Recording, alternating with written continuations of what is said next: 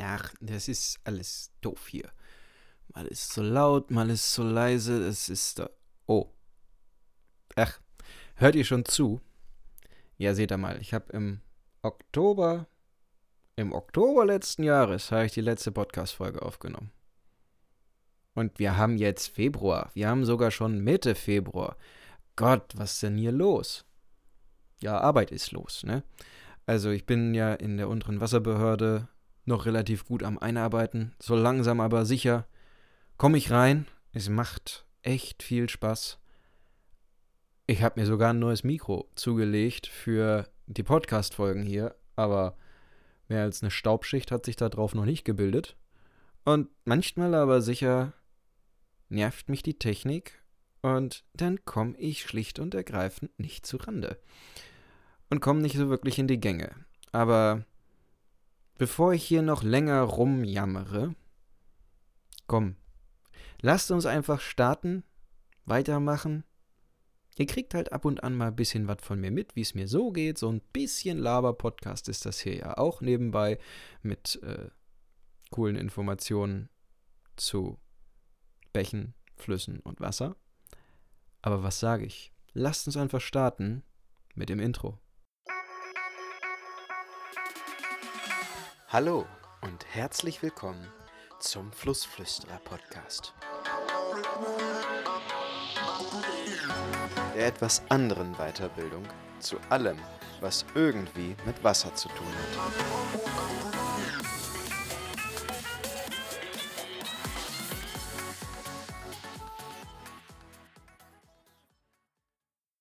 Oh Mann, ja. Die letzte Podcast-Folge ist schon ein bisschen her und ich habe mir eigentlich gedacht, mh, mache ich da jetzt irgendwie, mache ich da weiter, mache ich da nicht weiter, wie, was will ich eigentlich in meinem Podcast? Und äh, im Grunde ist es der Teil, dass ich einfach Spaß dran habe, euch ein bisschen mitzunehmen in die Welt der Bäche und Flüsse. Ich aber im Grunde jeden Tag über meine Arbeit mich mit dem Thema Wasser, Gewässerschutz, Grundwasserschutz beschäftige und manchmal, ja, ist das Thema so ein bisschen ausgelutscht. Da komme ich abends nach Hause, äh, ich mache nebenbei noch Fotografie, bearbeite ein oder zwei Bilder, man quatscht nochmal irgendwie abends mit Menschen und dann bin ich auch wieder durch. Und dann habe ich, also die besten Podcast-Ideen oder Themen, über die ich gern mal reden würde oder wo ich mir denke, boah, das ist so ein Thema, das ist eigentlich mega spannend, da muss ich unbedingt mal was drüber erzählen.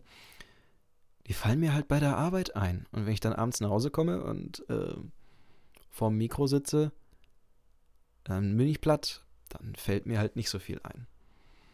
Wo waren wir denn letztes Mal stehen geblieben? Bei den Fließgewässertypen. Was macht jetzt eigentlich den Bach oder den Fluss aus? Ähm, Das ist eigentlich eine echt gute Frage, die sich in Deutschland schon einige Menschen gestellt haben. Und so wurden fünfundzwanzig Fließgewässertypen entwickelt. Ich gehe jetzt in dieser Folge mal nur auf die Fließgewässer ein, nicht auf die Stehgewässer, nur auf Flüsse und Bäche. Und da wurde im Jahr zweitausendvier zum ersten Mal in einer kompletten Zusammenstellung die deutschen Fließgewässertypen entsprechend der sogenannten Wasserrahmenrichtlinie, die wurde im Jahr zweitausend beschlossen, E U-Richtlinie, relativ großes Ding, werden wir noch öfters drauf kommen. Da wurde im Jahr zweitausendvier vier von den Autoren Pottgießer und Sommerhäuser insgesamt fünfundzwanzig Typen festgelegt.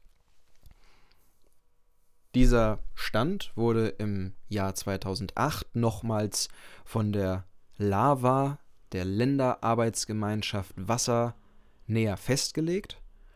Und ich will euch jetzt die fünfundzwanzig Typen nicht einfach hier runterrasseln. Das äh, wäre langweilig, das ergibt keinen Sinn. Die wurden eingeteilt in vier Hauptkategorien. Das sind zum einen die Typen der Alpen und des Alpenvorlandes, dann die Typen des Mittelgebirges, die Typen des norddeutschen Tieflandes und die sogenannten ökoregionunabhängigen Typen. Denn man hat darauf geachtet, dass man die Fließgewässer dem, der entsprechenden Region nach einkategorisiert.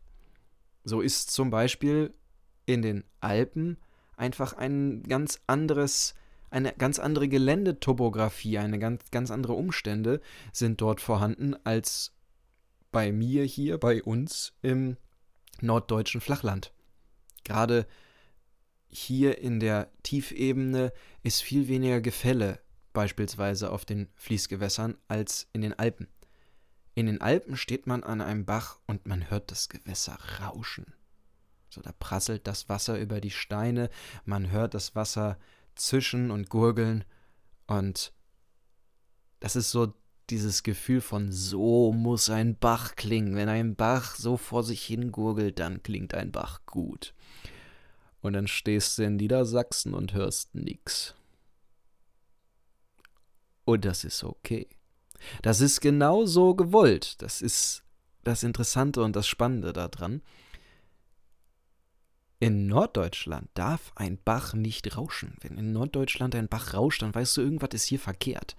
Weil es ist, das Gelände ist viel flacher, hat viel weniger Gefälle, dass die Bäche fließen langsamer.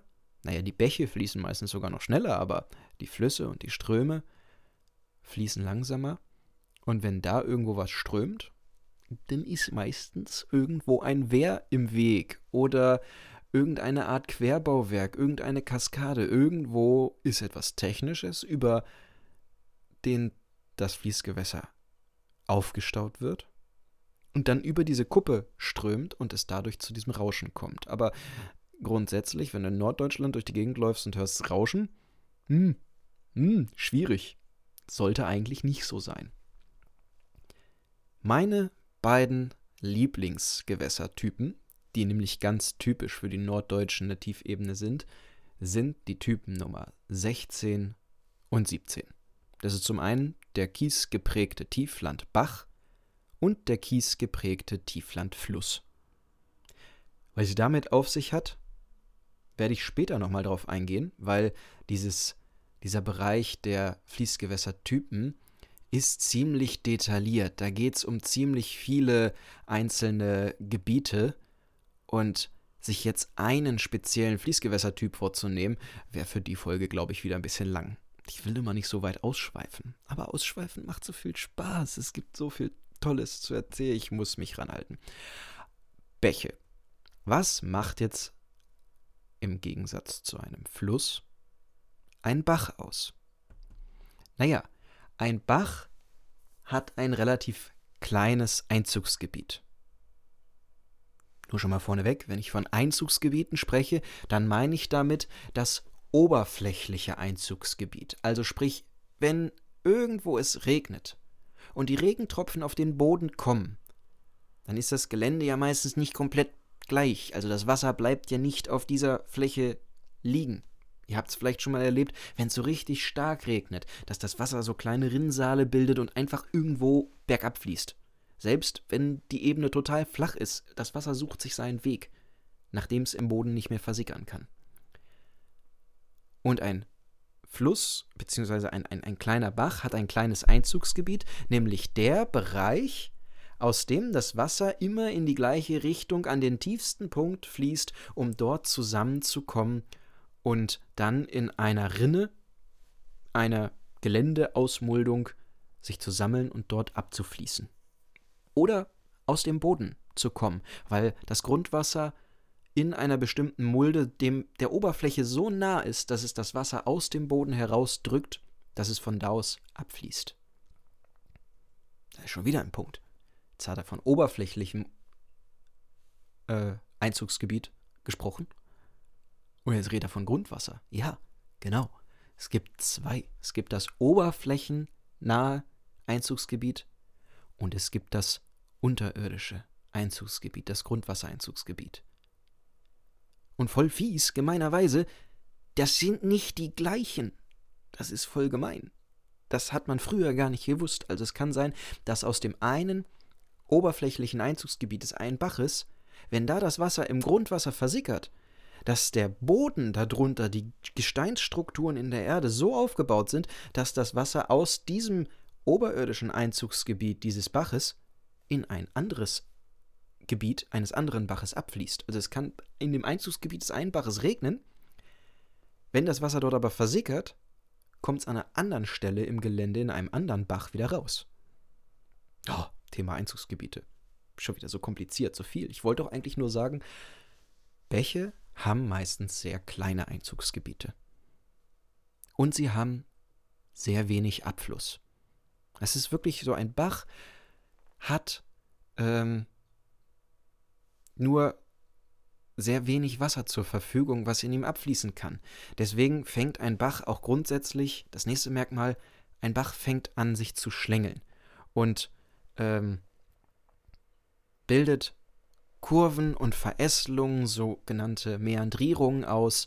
Wenn du ein kleines Gewässer hast, wo nur sehr wenig Wasser abfließt und das nicht zufälligerweise gerade in Straßenseitengraben ist, da ist eh kein Bach, ähm, fängt das Wasser von sich aus an, sich zu schlängeln, weil auch die Bäche, die haben, selbst in der norddeutschen Tiefebene, noch ein bisschen mehr Gefälle als die Flüsse drauf. Also die haben noch mehr Dampf. Das Wasser kann schneller runterfließen und trifft es dann mal auf einen Stein oder auf einen Baum oder auf einen Findling, muss es da drum rum. Und dann fängt das Wasser an, seine Kreise zu ziehen und sich zu schlängeln. Achtet mal drauf, wenn ihr an einem wirklich schönen, grünen, naturnahen Bach draußen in der Landschaft steht, der vielleicht nur einen halben Meter, einen Meter breit ist. Die schlängeln sich so ein bisschen durch die Landschaft. Und wenn sie es nicht tun, dann sehen sie meistens karg und trostlos aus, sind gut ausgebaut und gepflegt, werden ständig gemäht und dann ist es aber kein natürlicher Bach mehr. Weil normalerweise diese kleinen Bäche fangen an, sich zu schlängeln, Gewunden zu verlaufen oder sogar zu mäandrieren. Genau, der vierte Punkt, den ich mir hier aufgeschrieben hatte, war die Gewässerbreite. Bäche sind nicht sonderlich breit. Gut, wenn Bäche an ihrer Mündung äh, in einen größeren Fluss oder in einen anderen größeren Bach oder mit, wenn zwei Bäche sich treffen und dann in einem Fluss abfließen, bestes Beispiel Hardau und Gerdau, die treffen sich in der Ilmenau. Die Ilmenau ist dann schon ein Fluss. Gut, bei der Gerdau wüsste ich jetzt gar nicht, ob die schon als Fluss zu sehen ist oder noch als Bach. Die Hardau ist definitiv ein Tieflandbach. Ähm Und deswegen ist die Breite meistens nicht so sehr breit. Also bei Bächen würde ich sagen, zwischen einem halben Meter haben die meistens schon, bis so drei Meter bis fünf Meter Gewässerbreite, also wo die Wasseroberfläche drei bis fünf Meter breit ist. Das, da spricht man noch von Bächen. So, und jetzt habe ich es eben nämlich schon vorverraten, Flüsse haben entsprechend größere Einzugsgebiete und nämlich speisen sie sich meistens aus mehreren Bächen. Entweder, je nachdem wie das Einzugsgebiet aufgemacht ist, dass ein Fluss als Bach begonnen hat und dann von den Seiten immer mal wieder hier ein Graben, da eine Mulde, hier ein Moor mit in den Bach entwässert und der Bach mehr und mehr Wasser bekommt und dann nämlich einen größeren Abfluss hat. Immer mehr Wasser schlängelt sich in diesem Verlauf, frisst sich durchs Gelände und sucht sich nun nur noch so geschwungen seinen Weg und arbeitet sich langsamer durchs Gelände, weil halt einfach schon mehr Wasser transportiert wird. Bei Flüssen spricht man so von einer Gewässerbreite von fünf bis zwanzig Metern. Und dann als drittes gibt es noch die sogenannten Ströme. Ströme in Deutschland sind zum Beispiel die Elbe, die Weser, die Ems, der Rhein oder die Donau. Das sind die fünf Ströme, die in Deutschland wirklich einen großen Teil des oberflächlichen Abflusses ins Meer fördern. Welches Meer auch immer es dann gerade ist, nicht alle Flüsse enden in der Nordsee. Das muss der Norddeutsche manchmal begreifen. Schade eigentlich. So, diese Ströme haben entsprechend einen sehr großen Abfluss. Da redet man teilweise schon von mehreren tausend Kubikmetern Wasser pro Sekunde. Also wenn ihr mal am Rhein oder an der Elbebrücke steht, egal welcher Brücke ihr dort steht und dieser wirklich sehr breite Gewässerstrom, meistens fünfundzwanzig größer, x hunderte Meter breit, diese Ströme teilweise sind, wenn ihr dort auf dieser Brücke steht und jetzt diesen Bach durchschneiden würdet wie ein Kuchenstück und den ein Meter breit macht, dann ist dieser eine Meter breit, wenn der in einer Sekunde abfließt, reden wir dort wirklich schon von mehreren tausend Kubikmetern pro Sekunde. Ein Kubikmeter sind tausend Liter Wasser. Und deswegen sage ich ganz gerne, stell dir mal vor, geh an deinen Kühlschrank, mach den Kühlschrank auf und nimm eine Milchtüte heraus. So, jetzt guckst du dir die Milchtüte genau an und jetzt überlegst du dir, dass du tausend Milchtüten auf den Anhänger deines Autos räumst. Wenn du keinen Anhänger in deinem Auto hast, stell dir vor, du hättest einen, überleg dir, wie groß tausend Milchtüten wären. tausend Milchtüten sind ein Kubikmeter. So kleinere Bäche, ich sag mal die Hardau bei, bei Suderburg, bei Uelzen, niedersächsischer Fluss, der hat so im Schnitt null Komma sechs Kubikmeter Mittelwasserabfluss. Also sechshundert Liter pro Sekunde. Das ist so sechshundert Milchtüten und sechshundert Milchtüten und sechshundert Milchtüten und sechshundert, ich denke, das Prinzip ist klar. Immer pro Sekunde fließen da so viel vorbei. Und jetzt überleg dir, dass tausend oder dreitausend Kubikmeter pro Sekunde in der Elbe lang fließen. Das werden mit einmal unvorstellbar große Zahlen, weil so viel Liter pro Sekunde, wie da abfließt, übersteigt manchmal meine Vorstellungskraft. Also gerade wenn ich durch einen Elbtunnel fahre und mir dann überlege, da ist ein kleines Loch drin, dann macht es einmal wusch und da kommen dann pro Sekunde von oben entsprechend so viel Liter auf mich runtergedrückt. Das ist manchmal irgendwie ein einengendes Gefühl. Ich hoffe, ich habe unter den Podcast-Hörern keine Klaustrophobiker. So. Habe ich noch was auf der Liste vergessen? Ach ja. Ach ja. Ja. Was macht denn jetzt ein Bach und ein Fluss aus? Den macht das Leitbild aus in der Bewertung. Nämlich so wie früher, bevor der Mensch auf der Erde war, also vor schon einigen tausend Jahren, haben sich ja auch schon Bäche und Flüsse gebildet. Das wäre so dieser ideale, dieser Urzustand. Und man kann so sagen, im Wesentlichen bis zum Mittelalter ungefähr, da hatten, haben die Menschen so ein bisschen angefangen, daran rumzudoktern, ähm, haben die Bäche und Flüsse einen Urzustand gehabt. Und wenn ich jetzt einen Gewässertypen definieren möchte, dann ist es genau dieser Urzustand, dieses Idealbild, nach dem ich mir das Gewässer angucke. Nur möglicherweise ähm, existiert dieses Leitbild heutzutage für die meisten Gewässer dieses Gewässertyps halt nicht mehr.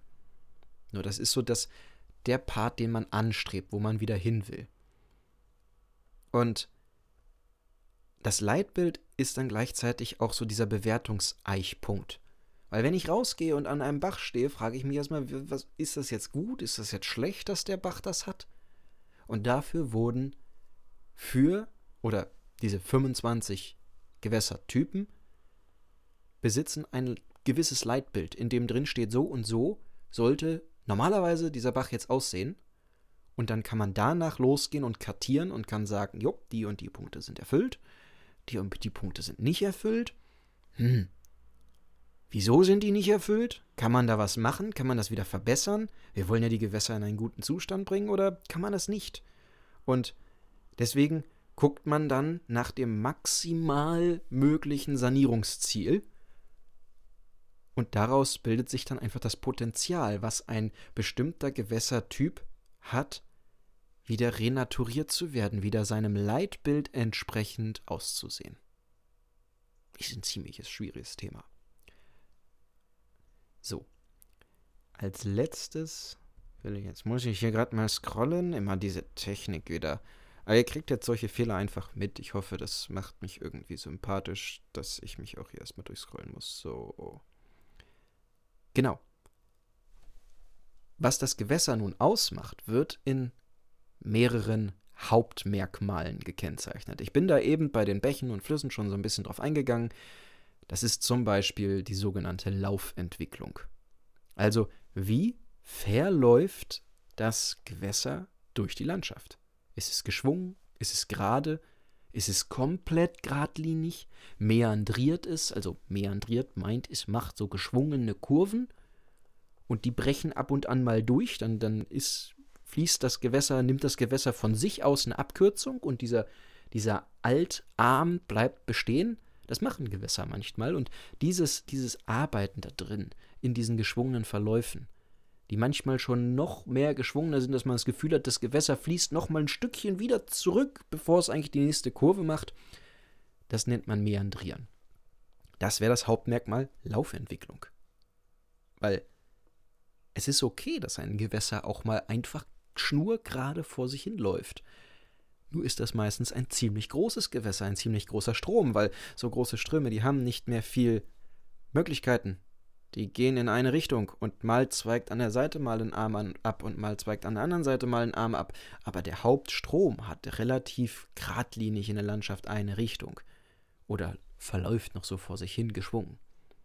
Bei den kleinen Bächen, wie schon eben erwähnt, die schlängeln sich gern mal, die sind dann noch ein bisschen wild. Dann gibt es das sogenannte Längsprofil. Was ist das Längsprofil?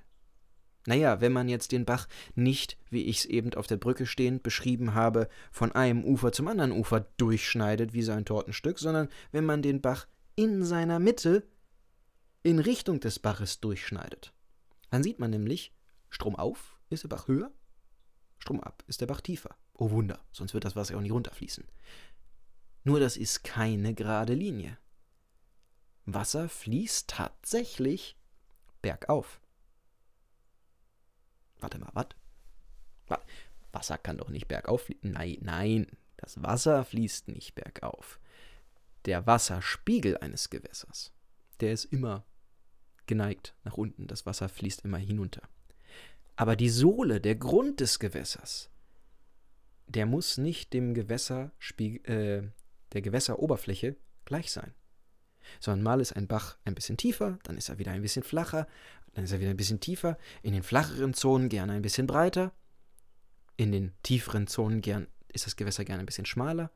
Das sind solche sogenannte Gumpen, wenn das Gewässer so ein bisschen tiefer ist.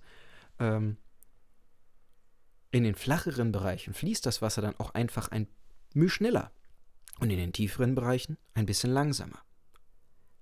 Denn das ist der Unterschied. Wie tief und wie schnell ein Gewässer abfließt. Also es hängt immer davon einmal zusammen, wie ist der Querschnitt des Gewässers, wenn ich es durchschneide, wie ist die Größe und wie schnell fließt das Wasser gerade. Das macht aus, wie viel Menge dort gerade abfließt. Wenn ich das jetzt umstellen würde, kann ich also sagen, wenn ich ein sehr flaches Gewässer habe, was aber sehr schnell fließt und danach wird das Gewässer schmal, aber tief, fließt dafür aber langsamer, kann in etwa immer noch die gleiche Menge Wasser in dem Moment abfließen, weil sie in derselben Zeit, in der sie dort durchfließt, durch einen anderen Querschnitt passt. Und das sorgt dafür, dass im, im Längsschnitt das Auf und Ab in der Sohle möglich ist. Ich hoffe, das war jetzt einigermaßen einfach erklärte Physik. F- ja, Physik. Reden wir nicht weiter drüber. Damit habe ich den dritten Punkt schon mit erklärt, nämlich das Querprofil. Ich gehe da an anderer Stelle, glaube ich, nochmal drauf ein, weil gerade zum Querprofil, schon wieder Physik, um es damals einfach zu berechnen, hat man die Gewässer gerne in ihren Profilen ausgebaut und die Gewässer als ein Trapez dargestellt.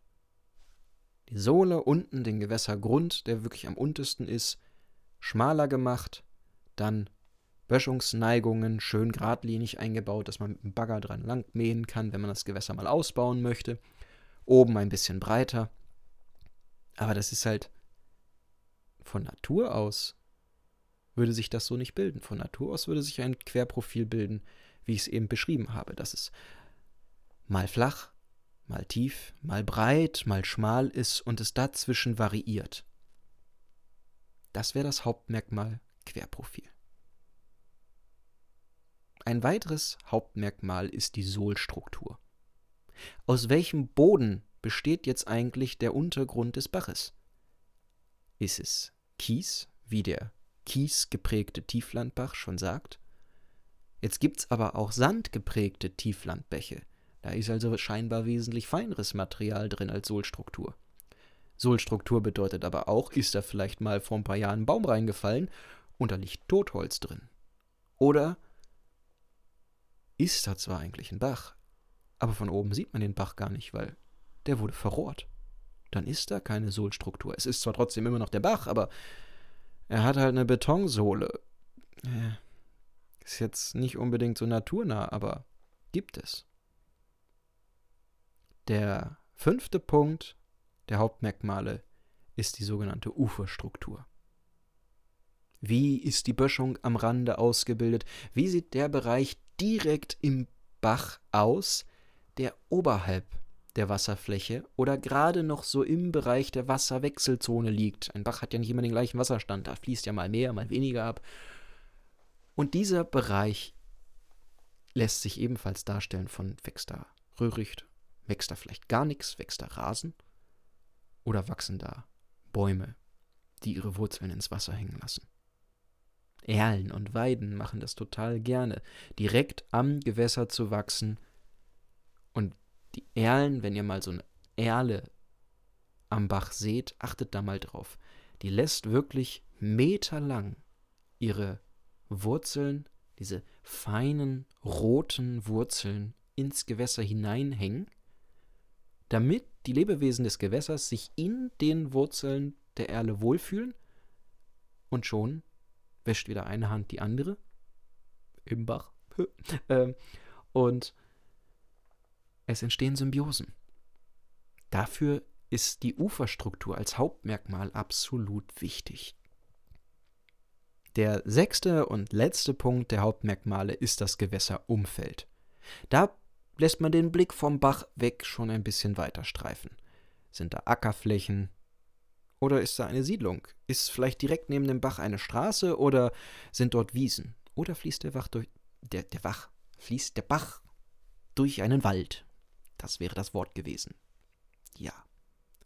Ich habe jetzt hier auf meiner Liste stehen Beispiel des kiesgeprägten Tieflandbachs. Punkt, Punkt, Punkt. Und ich gucke auf die Uhr und denke mir, eieieiei, du hast schon wieder siebenundzwanzig Minuten gequatscht. Mensch. Ich denke, das reicht für heute, für diese Podcast-Folge. Und wir gucken uns beim nächsten Mal meinen persönlichen Lieblingsbach an. Nämlich den kiesgeprägten Tieflandbach. Und wenn er ein bisschen größer ist, den kiesgeprägten Tieflandfluss. Und dann gehe ich mit euch einfach mal diesen Gewässertyp durch. Und ihr werdet vielleicht ein bisschen mehr verstehen oder mir folgen können, warum zum einen der Bereich der Gewässertypisierung ziemlich komplex ist, weil da diverse Dinge dranhängen. Dinge, an die ihr vorher noch nie gedacht habt, wenn ihr nicht Wasserbauingenieur studiert habt und auf naturnahen Wasserbau aus seid. Für die Leute, die das gemacht haben, viel Spaß beim Zuhören. Ich hoffe, ihr kennt was wieder. Falls ich was falsch angesagt habe, gebt's mir gern wieder, aber es ist einfach ein echt umfangreiches Thema. Ich freue mich sehr, dass ihr auch dieses Mal hoffentlich bis hier zum Ende meinem Gelabere zugehört habt. Und ja, ich weiß nicht, in welcher Regelmäßigkeit oder welcher Art und Weise ich diesen Podcast hier machen werde oder auch machen will.